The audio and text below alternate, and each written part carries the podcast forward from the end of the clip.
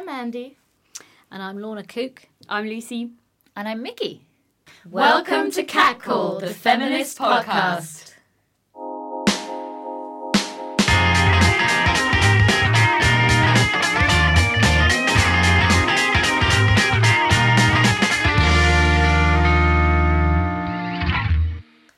Okay, so for our first episode of Catcall, a very light-hearted debate on abortion and um, men's rights to um, know whether or not, well, to decide whether or not they want to be part of a pregnancy. Um, because the Swedish government just, um, well, not the government, a party in Sweden decided that they wanted to pass a bill. Mm. I think it was the Liberal Youth Party, which to me seems quite surprising. Mickey, a little fact box. because I've got no facts. Yeah, so um, I, I, I don't know about you, but Liberal Youth suggesting that men should have a decision on women's rights seems a bit strange to me. But carry on, Andy, carry on. Well, it's, well, anyway, we'll just get into the debate a bit later. um, uh, but the facts are that they want uh, men to have a decision before the 18th week of pregnancy. Um, so, before the 18th week, men could f- uh, fill out a form, pay a fee, and decide to relinquish all their rights of fatherhood and um, let the woman decide whether or not she still wants the baby. Um, so the last week you can have an abortion that is 20 weeks, so that would let the woman decide whether or not she wants to keep the baby, even though she would be a single mother, which I find is very progressive because if women have the right to abort, and that should be a, a woman's choice, that should be a complete woman's choice, and I don't think that that bill would change that. I think the bill would change um, the decision men have. And if men feel that they aren't prepared to have a baby, I think that should, they should have the right to. I think okay. this is a really, really complicated issue, yeah, and I'm a bit older than you too. And I've worked with people in all sorts of different settings, and I've worked with older women, old, old, old, old ladies, even old ladies with different sorts of dementia, and they still remember the abortion they had, and they still feel bad about it. And I think a man opting to just disengage, mm-hmm. where he might be able to practically disengage, and if that tips a woman into making the decision that she's going to have an abortion, decision that might have been different if she'd had the support of the dad, it's nowhere near as simple for the woman as it is for the man because she's going to carry that baggage, that grief, that hurt, that regret, that all that wondering what might have happened until her dying day. And it's yeah. not like that for men, in my view, anyway. I know Lucy said something, so Lucy's going to come in a bit later um, while we're talking to Yvonne McDonnell. Um, Lucy said something earlier while we were talking about this, and she said, What if the woman is at an age where she's not able to have another pregnancy? Like, this is her last chance of having a baby, and the yeah. man that she's supposed to be having a baby with opts out, then what's she going to do? Because if she hasn't got the finance to support herself, she's she's lost it. She's lost her last chance, and it shouldn't be up to a man to, to do that. Like, men have made decisions for women that this is how the patriarchy is like is here. That's how feminism started to try and stop this process. And i don't understand how a feminist supposed feminist group can say oh men can decide how women reproduce. That just that's not feminist to me. That's yeah. entirely regressive. I agree with you yeah. mickey and if you unpick it all the way back to the two to tango moment it just gives men a complete opportunity to absolve themselves for all responsibility for you know, sexual health and uh, contraception. That's the word yeah. I'm looking for. And how is that progressive? Yeah, no. I think should... you, you need to explain yeah. why you think it's progressive, yeah. my dear. Well, I think it's progressive because um, basically they were explaining in that article that the man was kind of it's it that thing should not replace a condom, and they have like quite a large they the man would need to give quite a lot of money to be able to go through that. So there's a fee in place, uh, so you can't just replace um, that with a condom. So straight basically. away, I'm thinking about the yeah. class d- divide. Mm. So men who've got plenty, it's not going to be such Essen- an yeah, issue. Essentially, it's the the upper classes can decide, oh, I don't want this baby, and I can just screw around wherever I like, and yeah. women are going to be the one that take the consequence for yeah. that. I and think it massively comes down to class again, and as soon as you put money into it, you've turned it into um, a political debate. yeah, have, it is a very hard debate, and I think it's going to be like discussed very there's going to be a huge debate about it um, in Sweden because obviously, like, I don't think the current government is um, okay with that. But it's I know that in oh, in America they wanted men to decide whether a woman should abort or not. Um, and that's completely awful, and I think that's repulsive, and that should never happen. And that's the kind of thing which makes me think: Are we regressing? Is this two thousand sixteen? But does this But- does this bill not make you think that that's I exactly think- what's happening here? No, actually not. Uh, I mean, like, um, I don't think it's regressive. I think that men should be allowed to have a discussion in it. I don't think they should be allowed to have like a choice in the abortion. That's a woman's right. Um, an abortion, if a woman wants an abortion, that's her choice. But also, I think it's unfair to ask men to stay in a pregnancy after. Um, in that article, they were talking about this man who had been dating this woman three days, I think, or like something like that. They had been dating. They went on dates three times, had sex. I don't know whether he had a condom or not. Um, if he didn't, he's a bit of an ass. But anyway, Um, the baby was yeah. coming. The baby was coming, and she called him after three weeks um, of not talking. Um, and she said that he'd have to pay up for the child. And I don't think that's a fair way to approach it. She's going to pay up though, isn't she? You know. Yeah, but I don't think that's a fair way of approaching that discussion. Because if Like- you want to become a parent, this has to be like a discussion of both sides. If one is not ready, it's going to be a very difficult way of parenting. But as the system as the system stands at the moment, if a man decides to leave a pregnancy or a marriage, um, the woman is in, invariably the one who gets Yeah. landed with. If we're going to talk about money, the baby. yeah, if we're going Yeah. to talk about money, the woman is the one who's landed with the majority of the Yeah. costs. And I don't think it's right that men can just go, "Oh, I made a mistake. I forgot to wear a condom." But that's the way just- it happens if they don't want the child anyway. They can just take off anyway. That just makes it official. It just means I, I'd hope that they would put benefits in place for the women who are left in that position. That, that that's what I'd hope. Because how it's happening now is that some men don't want babies and they just leave, but it's not an official thing. You know, um, But I mean, one of the one of the whole points of this this debate is that once the man absolves himself of this pregnancy, because be essentially, coming back afterwards. He like if if the man decides to like legally um, let go of his rights of the child, he should not be coming back ten years afterwards to like say like oh uh, this is my child. It's like no no no. Ten, like ten I mean, years ago, you said like that you didn't want it. You signed a contract saying you didn't want it. You paid the fee. You left like the woman all alone. So now you shouldn't even like go around the child unless the child wants it when he's eighteen. But this is so complicated, isn't Yeah, it? it is. really is so complicated because there's what the child wants, but there's also what happens to the woman, which isn't just about having a baby. It's Yeah. the knock-on effect for the rest of her life. Her earning potential is going to be Yeah. vastly reduced. Her everything changes when you have a baby. For a, for a woman, everything changes, and I think yeah. I think the bottom line of this is it is giving more control, more power to the man. Is is the man's having more influence over what the woman does with her body? Of Yeah. course, there are always going to be men who who run away from it, but this kind of sets that in a sort of s- statue, legitimate It- box, it-? Yes, absolutely. I'm not comfortable with that idea at all. Yeah. I think that if it's set in a legitimate box, it would um, make it almost um, a thing that needs to be discussed within the government. And if it happens a lot, especially, um, that the woman could get benefits afterwards or something to help her with the child if she's earning less than a certain amount.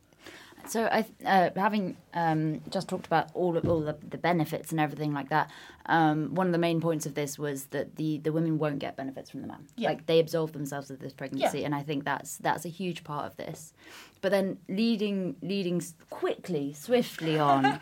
um, I think before this we were we were having a very heated discussion about Ted Cruz v Donald Trump and their treatment of women, and they are a horribly, nearly possibly about to become part of the American government. And that, quite frankly, to me is terrifying. And I think it's probably frankly Yeah. terrifying to everyone else. But um, first of all, before we dive into that debate, because uh, that's heated, should we just have a quick kind of recap on who these people are and why on earth we're talking about them in there? Because there might well be people who've been living under a rock for the last few weeks who don't really know. Weeks, exactly. months, actually. Well, you'd have to be living under a rock for a few months to Yes, miss that. would. Yeah, not look at the news ever. Cool. So, so Donald Trump, first of all, um, Donald Trump being the um, the wonderful yellow-haired yeah. man that he is, um, is running for American president, and he is a Republican, and he's quite frankly a terrible man. Um, sorry, Don't- don't very s- unbiased. Don't sit on the fence there. yeah. No, he's just a horrible person. He, he's He's um, scary. He's a businessman, and I think that's what it comes down to. He's a businessman who is also racist, and that is his that's his primary target group. He's he's targeting people who are who enjoy money, who are scared of capitalism, who want to be part of the capitalist system and enjoy that the benefits that come from that, and who don't appreciate that migration and immigration can be a good thing to that. and the Ted Cruz, tell us about him. I think Andy, Andy, tell us about Ted Cruz. Well, Ted Cruz is also a Republican candidate, and he's um, less scary than Donald Trump, I think, but he's still not. I mean, their views on women, um, the whole Republican group, um, are scary, frankly. Um, and they just all seem to be living under a rock. Um, yeah, I think Ted Cruz has more been. He's been a politician for way longer than Donald Trump. I mean, like, he's a career politician. Um, but even that, like, his policies don't really make sense, uh, especially when he talks about women. So tell me about Um, him and women then. What's happening yeah. with him and women? Well, basically, what happened is that um, uh, Ted Cruz, Ted Cruz's super PAC, which is um, kind of an organization that isn't linked to Ted Cruz directly, but it's kind of a campaigning, um, yeah, campaigning or organization for him. Um, but I think they're more anti-Trump than pro-Cruz. Um, to be honest, is what I found in my research, but I might be wrong. Might get angry emails on that. Um, but anyway, uh, that group sent like sent posted a photo online of uh, Donald Trump's wife, who is uh, a very well an ex very successful model. Um, she's now a successful businesswoman and married to Donald Trump. Um, and on that picture, naked picture on a fur, um, like she's lying there looking very pretty. Um, there, there's written this kind of uh, meet Mil- Mel- Melania, Melania. I don't know how you say it in English. I'm sorry. Meet Melania Trump, your next first lady, or you could support Ted Cruz on Tuesday, and it's kind of um, it kind of has the impl- implication that because she's naked, she wouldn't make a great first lady. What happened afterwards was Ted Cruz tweeting, I think it was, um, saying that um, the pic, um, no, t- yeah, Donald Trump saying, uh, tweeting a picture of his wife Melania, so ex model, next to a not very flattering picture of uh, Heidi Cruz, um, Ted Cruz's wife, uh, saying basically, um, which would you choose, like the model or like the sloppy housewife? Um, so it was, yeah, it's very degrading for both women. And then Ted Cruz answering that um, your pick of, the pic of your wife is very pretty, um, but uh, Heidi is my beloved. And in both cases, it's kind of like, well, Melania is a successful businesswoman, and Heidi got an MBA from Harvard, I think. And it, and Heidi has actually made waves in economics and like politics. So she's a sm- they both are smart women. So and both of them were campaigning kind of oh my wife should be first lady because she's pretty or my wife should be first lady because she's my beloved whatever that means. And it kind of like regressed both of them to um, the state of um, uh, meat suit kind of was how I'd describe it. I It's just know a bit objectification in its most purest form, isn't it? slightly. And it's kind of that idea that a first lady needs to be pretty overall and well presented and like And clothed. and clothed. but and yeah, but I think Donald Trump has had problems with women during the whole of his campaign. I think it keeps on popping up on my um, on my Facebook feed about Donald Trump uh, talking to women, like the, the the the twenty memes about Donald Trump talking to women. One of them is saying that oh you look pretty on your knees, and you're like how compared to Barack Obama, who I know has not been perfect, like his his international policy has been quite bad. Um, but compared to Barack Obama, how is this man running for president? He has no respect for women. The fact that he is compared, the fact that he even tweeted a picture of Heidi Cruz and in any way objectified her suggests that he shouldn't be representing a population which is 50% Yeah. women. Well, they're both as bad as each other, aren't they? They- Absolutely. They're absolutely both as bad. I mean, b- both of those stories about a potentially very powerful man and his woman are objectifying the woman in question. Mm. And I don't, you know, how is that helpful? How is that helpful for people who are looking and deciding which one they're going to vote for? Mm, it just Yeah. isn't helpful at all. And I would say it's a very regressive step. On Yeah. for both of them. And I don't even think that like a a wife, you know, like a wife shouldn't be part of a campaign. She should be there to support like her husband or if she wants to be there, but she shouldn't be like presented as a as an asset to a a trophy. presidential. Yeah, it's a trophy. Yeah, exactly. She shouldn't be presented as an asset to like uh, a campaign. We want to know about his policies. I'd be interested to know what those women made of all of this. Have they been jumping around on Twitter and saying anything about it, or have they I been haven't seen anything. conspicuous by their absence, really, and an absolute wall of silence from the both of them? And what does that say Yeah. in itself? I don't think they'd be able to say anything Hmm. without um, the American public being furious about it. I mean, they have to be they have to seem very nice and very calm and poised and just not care, like not not not care, but. They have to support grace, graceful. You the, know, si- the silent woman sat in the corner. Exactly, ladylike. Um, but I think, but not heard. but with, I mean, even Michelle Obama, like she, she um, recently went to uh, Mexico. I can't remember. I think she was in Mexico, and she did this amazing speech all about women's empowerment and how, when she was growing up, her voice wasn't heard, but she was seen as this object and this woman and this female, but she was never seen as a voice and a person. Um, and that was incredible. But Yeah. to be honest, I don't. I'm not American, so obviously this isn't popping up in my social media a lot. It isn't popping up in what I read a lot. But that's the first thing I've seen that she's properly spoken out by herself without the support of a man behind her. And I think it's really sad. And it's really sad that Hillary Clinton isn't getting as much coverage as she should be because, um, as much as I don't support a lot of her politics, she's Yeah. a female and she's running for American president, and that's incredible. And it's this whole thing is just whitewashing women and it's turning women back into these kind of 1940s, Chattels. 1930s. Chattels, Exactly, darling, yeah. turning them into chattels. It's horrendous. And I think all of these gender stereotypes, they they they lead into something really dangerous and they lead into really aggressive politics. And I think that's what you were just about to mention Yeah. then. Yeah, and it's just oh, talking about Hillary Clinton. Did you um, listen to what I think it was Gloria Steinem uh, saying that there's a special place for in in hell for women who don't support other women, and I think she meant that women should vote for Hillary Clinton because she's a woman, and there's a huge backlash because of that. Did you hear about that? Didn't hear about No. that. No, did but not was- hear about that. No. I think that's still that's I think that was very regressive from a feminist to say that. Because I don't think we should be supporting Hillary Clinton because she's a woman. I don't agree with her policies personally. I think it's great that a woman now is running. I think that's amazing. But I also think we've come to a place in history where we can mostly um what was I gonna say? Yeah. We can mostly say that we've come to a place in feminist history that we can vote for the policies and not be, just because it's like the a woman running for president. That's not the only reason why we should vote for her. Um, and I think it's great that we are at this point in history where we don't have to vote someone because she's like a token woman.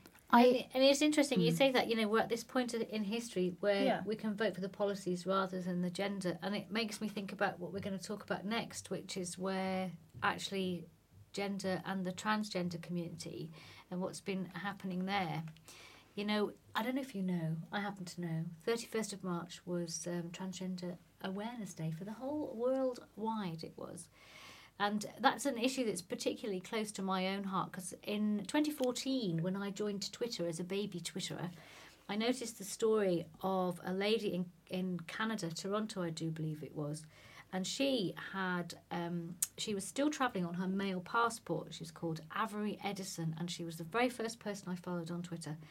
And she was pulled over by the immigration people because there was an anomaly. And the anomaly was that she was still travelling on her male passport and she was held in the immigration sort of holding bay pen part while things were sorted out in the male portion.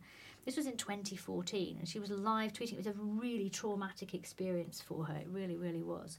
And obviously, coming from Bradford, it's a story which is very close to my heart because I don't know whether you heard that we had a very sad death.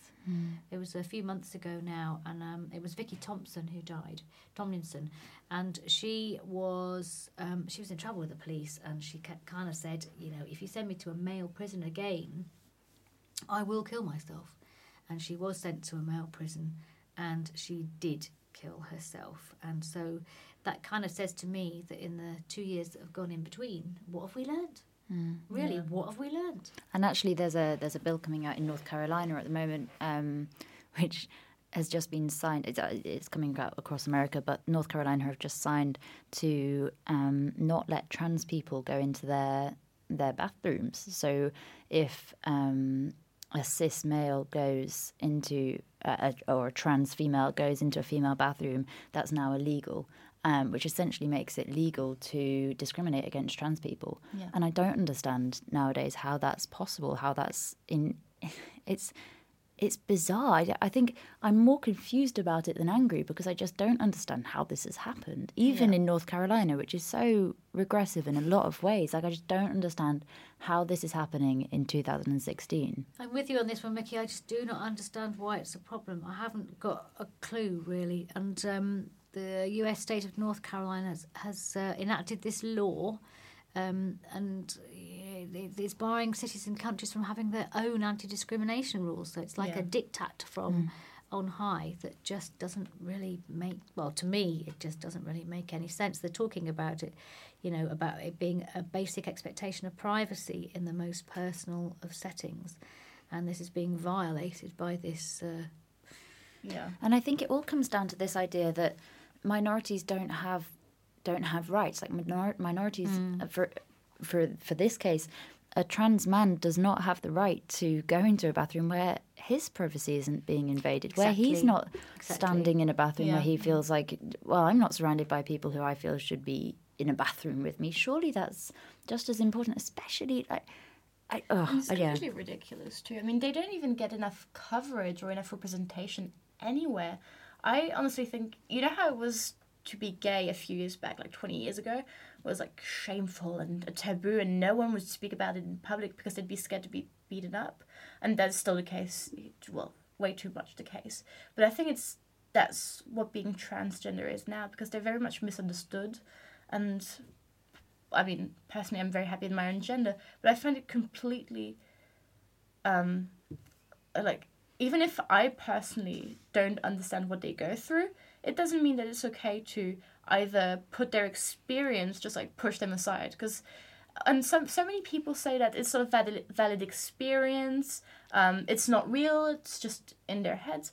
Well, it's a valid experience. A lot of people are feeling that, and a lot of people kind of push it push it on the sidelines and they don't they're not treated as you know human beings often i think To Like, me, it's it's it's actually very very simple. It, it's not rocket science. If it, Yeah. you know, if if a woman wants to use a bathroom, then it needs to be a female bathroom, and if yeah. you know somebody has to go to prison, then it needs to be at the appropriate prison. Really, I mean, how how how this is still happening, it just baffles me to be Yeah. honest. There's Kate Bornstein has just brought out a book, um, and I think it's called Gender Rebels, Gender.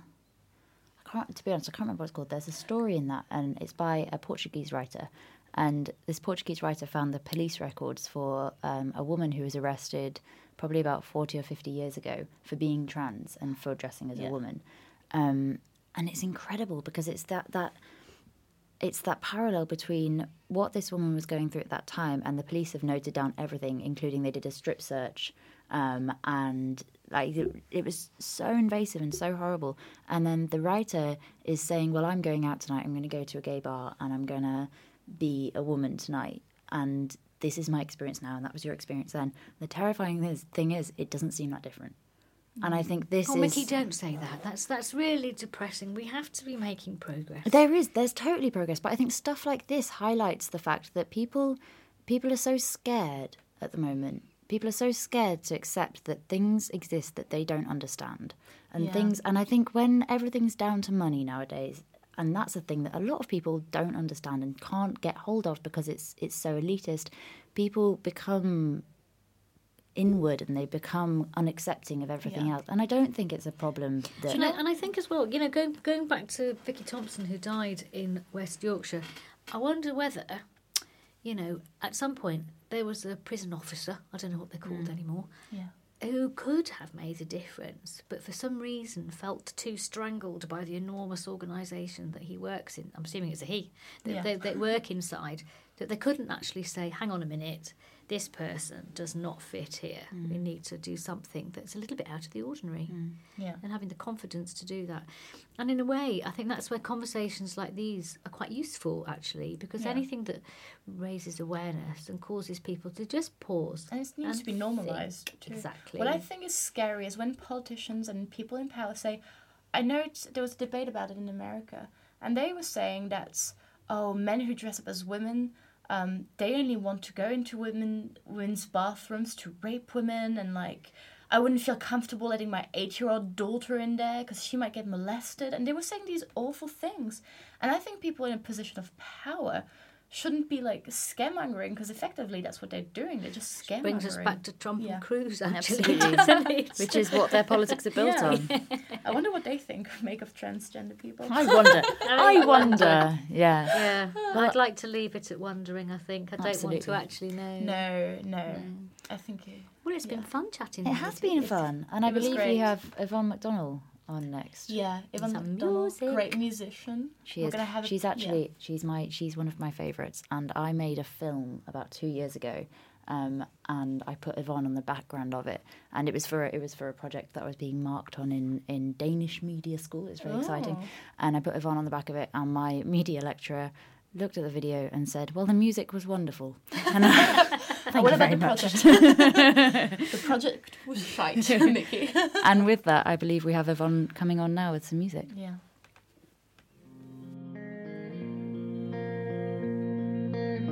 See through to your inner soul. In the end, there's a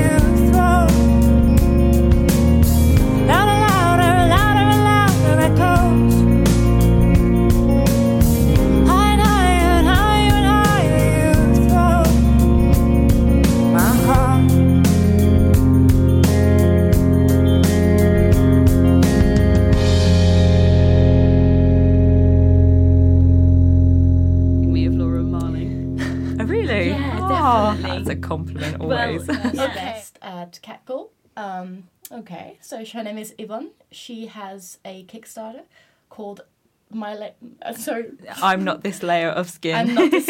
I have this slayer of skins in my Yeah, yeah. from okay, never. Okay, I'm What- so bad at this.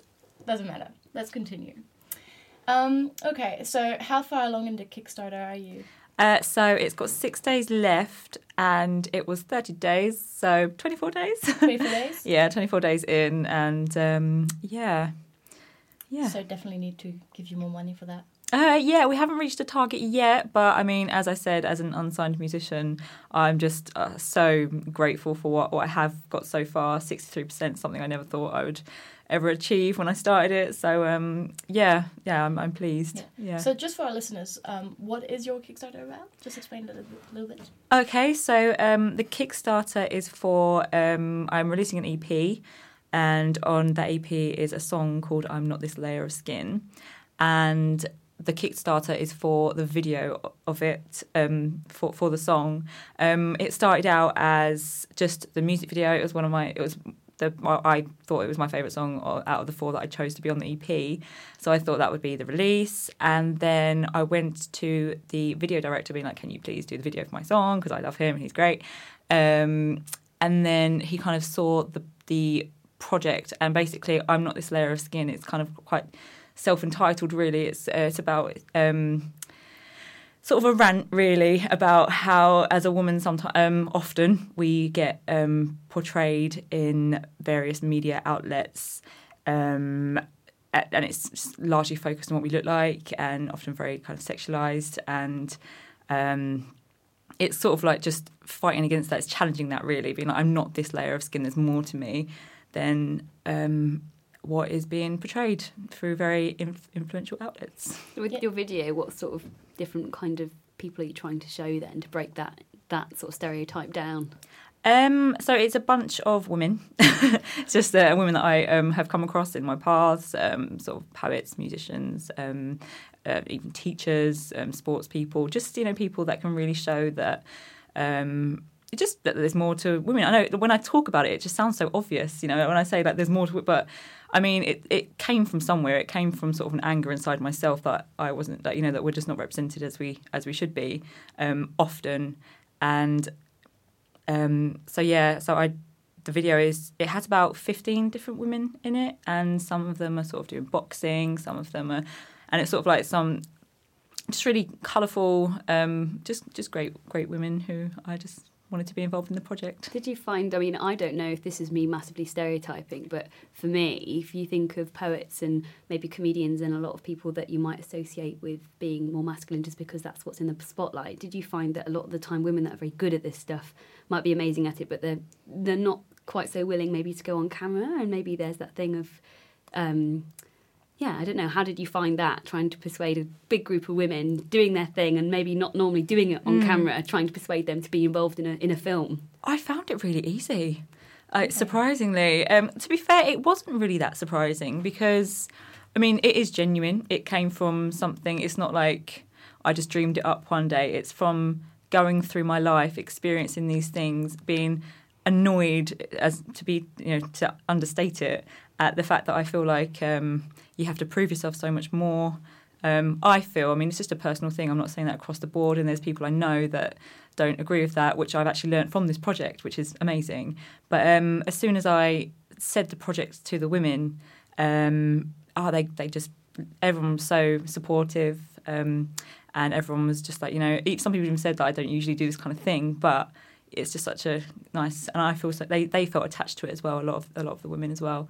Um, it's not an aggressive message. It's not anti-men by any means or anything. It's just simply like I'm sick of tired of walking around and seeing perfection everywhere. And you know, I, I and I, obviously I don't want to speak for everyone um, because I know that that's a very you know arrogant of me to do so. But I you think know, it's safe to say you're speaking Yeah. for a very large chunk of people Yeah. that we definitely sort of relate to as well. So I mean, from the reaction I've um, had from the video, I've, I've kind of learned that, which is lovely. It's very, very gives you a lot of confidence to do it, which you kind of need when you're going out of your comfort zone to do this kind of thing. Um, but yeah, no, they, they, they were all very, very supportive, and um, it was a lot easier than I Yeah. thought it would be. and going on the perfection thing, obviously, like we have like Instagram, and I think a lot of young girls today are like very, um, how do you say, like this all these perfect like models and um, stars on Instagram with like perfect bodies. Do you think it's becoming harder for like women to like be themselves in this like generation? Um, I don't know if I could say if it's harder purely because I haven't lived in another generation. You know, like um, I, I don't know what it was like for women beforehand. Um, I definitely am aware that it's it's um, probably probably um, more obvious because there's so you're so you're so connected to it now. It's on the internet when you when you open your laptop when you open. I don't I don't know, I'm, I assume um, that um, in other generations it was when you sort of opened up a magazine or everything. I, I feel constantly bombarded by it. Like even the other day, I was watching. I think it was like a moisturising advert or something, and the woman on it was absolutely perfect. And I just thought to myself, especially as it's very prominent in my life at the moment, I just thought, how many hours did it take for you to look like that? And you're portraying that as normal. And it's like I don't look like that when I get out of bed. and but when I see myself, um, I just feel constantly almost like disgusted at my at normal things, you know, and that it just makes me angry because nothing about um, natural uh, your body is disgusting. It shouldn't be, but I feel like we're often just being told by um, a lot of influential outlets that it is, and um, so yeah, I Yeah. I do think it's difficult, but I just I don't know if I could say it's harder purely because I haven't, you know, Yeah. yeah, experienced any other. Well, I think you raised a really interesting point there in terms of being going through a generation of it because we have all lived through a time where, for example, likes and retweets and things didn't exist. So we might have had the same sort of media outlets in terms of magazine and, hmm. and films and, and popular culture in terms of music videos. But what we have now is much more of like a quantifiable thing where you get so many likes, which doesn't necessarily even come from media. It comes from your community. It comes from Yeah. the people that you might love the most. And I think that's that's the transition that we're so much more aware of as like 20 plus year old women that perhaps the younger generation, the next generation coming up, we can sort of look at it a bit more skeptically because we've seen it develop. Whereas these these young people, particularly women, are growing in, up in a time where if you have a nice picture, if you look like that ideal, you can find out very quickly whether or not you fit that ideal. I don't know Yeah. whether or not that because I think that we are a generation that's very interesting in that sort of sense. Yeah, And it's like the instant gratification of it too when you see um what's her name Kim Kardashian. Yeah. Her name? yeah. Um, I'm Kim glad Ka- we're mentioning her in the first Yeah. podcast. it won't be the last time. um, Kim Kardashian and like um I can't pronounce her name. Um, the girl who was in Blurred Lines. Oh, Those oh to- yeah, she's today, stunning. They Yeah. had like this picture together, like half naked, and they're saying it's feminist. And I'm sorry, but I don't find it feminist at all. They're they don't. See, I do. I don't because like they d- have nothing. There's nothing that shows young women that they should use their brains or their smarts because both of them are smart businesswomen. Mm. They like have an, an image that they entertain, and I'd like to see them more like showing young women that you know you need to use your brains and all that. But right now they're only showing young women to use their bodies to get what they want, and like especially in that girl who was in Blurred Lines video. I mean like she wants to be objectified in a way that suits her, but at the same time, she was in this like really awful music video about like rape and uh, well, it was like not rape, but like it was kind of a It was- rapey feel. Yeah, I, I totally agree with that, but I just feel like the way that media picks up on the narratives that women write for themselves. So, for example, take Kim Kardashian. Um, I, I take a lot of issues in the same way as you do because I think you know you're in a very powerful position. You're you're going to have a lot of influence over a lot of young people deciding what kind of bodies they think they should have. But at the same time, I don't feel like it's a case of like lambasting women for having um, the ideal inverted commons body. It's much more about the media should be creating more space for women that are different, Yeah. and I don't think it's ever about saying that any in partic- any woman in particular is wrong for getting their boobs out or being a feminist or shaving Yeah. their head whatever you want to do you should be able to be proud of that and you shouldn't feel like you're only that thing i think that that's one of the dangers with for example kim kardashian she's built for herself a very single narrative which is i'm a booby lady and uh, and you know i'm going to do something scandalous and it will probably be sexually provocative and people follow her for that she's aware of that whether or not that's a good or bad thing i think is much more nuanced because Yeah. She's she is regardless of that she's she's very she's an intelligent human being that's beyond a doubt she's she wouldn't be where she is now without being that i don't agree with what she does but i also don't think that she deserves to be the sole focus point for you know women aren't doing aren't feeling comfortable because of that one woman it's Oh no, not definitely not. she wouldn't just- be profiled in the way that she is if we didn't have a Yeah. culture of that But I think it's also um, your video is also about that, isn't it? About um, the dangers of like the media portraying women in a certain way. Yeah, yeah. Yeah? No, I think it's um it's just it's just too much, you know. I mean, I I think that we've kind of I think we live in a society where we do a lot of things for profit. And you know, that's I mean, I don't know if that's ever going to change, but I think it needs to be limited.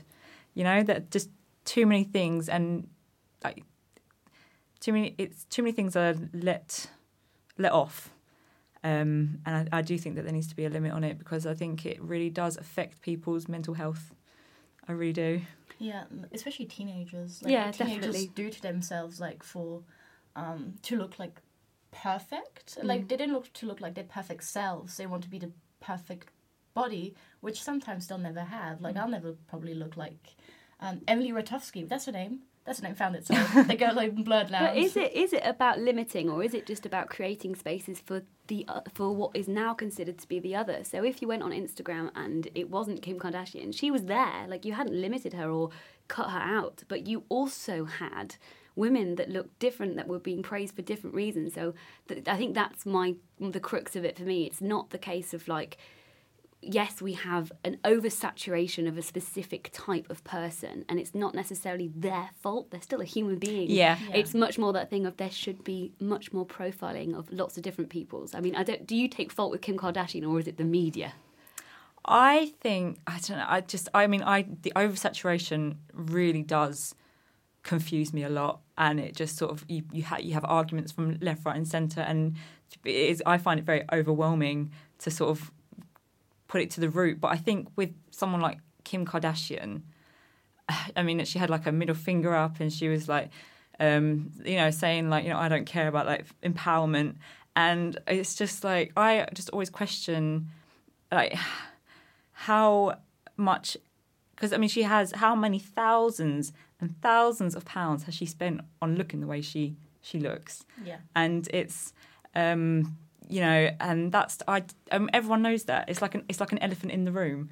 Like she has all the work and I, I'm not against plastic surgery and what and all of that you know if you if you and that's kind of the message of the video. If you want that that's fine. If you want to wear makeup that's fine. It just doesn't define you what's on the outside. It's you know we need to be more I think I'm going away from the point a little bit no, I don't think but, you um, are. It sounds like what you're saying is that it seems like hers is a very shallow form of feminism Yes, without yeah. much thought. yeah. And actually, if you're that powerful and you want to be a feminist, then there's almost a responsibility to think about what you call feminist. Yes, yeah, yeah. And, you know, it's just like, what is that? What is her whole. What is she trying to do generally since the beginning? Sell products, sell this, sell that. And it has been. And it just. It just happens to be that it seems to be a very provocative yeah, yeah. and it's just i just don't think it's a, a much of a coincidence Yeah. considering how much money she it doesn't she doesn't makes it no secret how much she spends on and that's not natural. And i think like when you say uh, and i say um the the um, pressure there is on you to be perfect for me i found it quite different. When i was because i mean i had um you know issues with this a lot more when i was in my early 20s you know and actually this whole project has helped me a lot. And um I think the thing for me, and I've heard a lot of people say it as well, is that they just want to feel normal. And I think that's the issue Yeah. because, you know, you have this image of perfection, and that's something that, you know, some people always aspire to be or whatever. But with me, when I was um, in that phase, I remember saying to myself, I, I feel I feel normal. I feel relevant. You know, I think when when before when I was a bit slightly on the chubby side maybe or you know I didn't feel like I was I think there's a very narrow um line line. yeah And that needs to be widened. yeah, I knew Yeah. that I knew that I wasn't, you know, in in my opinion, I don't think I wasn't, you know, Sophia Loren or I was never going to be on a model or anything, but I was normal. But to get to that normality, I was hungry and I was, you know, essentially ill, really. You know, it wasn't really like um it wasn't you know, it wasn't like bad or intense, but it wasn't it definitely wasn't natural and it was definitely not fun. Not comfortable. Yeah, it wasn't Yeah. comfortable, and I think I can I see a lot of people these days who are like that, and I just I don't think that's that shouldn't be the way we live in a society. And it, you know, I didn't feel perfect. I didn't feel this. I just I felt normal, and I don't think that that's healthy at What- all. What would your message be then to like younger generation now as like our sign off? What would your message be to people that maybe don't feel normal? Um, Young girls. it's difficult, you know, to say in a, in a sentence, but I just think find happiness in something other than you know external value. You know, find something that you love, find people that you know love you, and make you happy, make you feel good. Stay with them, and um, you know, just have faith in yourself and your and your own and your own um, person, really, and talents and Your own Yeah. worth as a woman. yes, yes, Yeah. definitely, yeah. Okay. So okay, so who are your musical influences? Uh, musical influences. Um, I think um, a, a, a lot of um, the, the greats, in my opinion, like uh, uh, Lou, Lou Reed, The Velvet Underground. Um, Nick Cave is a massive influence. I love I love dark music, but ultimately uh, Arcade Fire. Just uh, yeah, um, yeah. I would say them three are probably up there in, in the in the top. And Janis? Joplin. Janis Joplin. Janis yeah. Joplin. I think yeah, everyone loves Janis Joplin. I don't know anyone who doesn't. No. Those who don't are not my friends. That's not allowed. okay, so you have a Kickstarter for your project, and Yes. it's been funded by how much? Uh, well, the target is 700. Um, uh, so basically, just to explain what a, a Kickstarter is, it's basically um, for unsigned. Uh, oh, actually, no, it's just for any anybody, any creative project, anybody, anybody who's sort of struggling financially but really wants to launch their project. They can start a crowdfunder, and um, they have a target amount of money, and then people who want to support your project can either just contribute or. Um, you can sort of buy perks, like for, for example, I'm giving away sort of CDs or um, a personalised poem or song. Um, and that's based on how much people want to give you. yes, yeah. So you like say if someone con- ad- contributes a tenner, that's an EP, or um, a signed piece of artwork, that that's um, twenty five pound, I think. But it, it's that's the kind of idea, so that then at the end of it, you can have the money and make the project the best it can be. Yeah. What's the most amazing thing then? What's the biggest price and what's the biggest prize? Um, well, to be honest, I s- for um, one hundred pound, I was going to write a personalised song or poem. I literally stuck it on there just on the off chance. I was like, I, I was like, no one's going to buy that, you know, just whack it on there. Why not? And yes, um, I've got like two now. So Got a lot of poems to write. yeah, well, two. Have you already written them? Uh, I wrote one. You wrote yeah, one? Yeah. Did you already um, get it? He or she? Yes, yeah, he he got it. Yeah, He- yeah, okay. he's one of my biggest supporters. So um, Oh. yeah, um, absolutely ecstatic with that. Um, I had a question, but I forgot what it was. Can you help me think there? Um, I'm applying my brain power.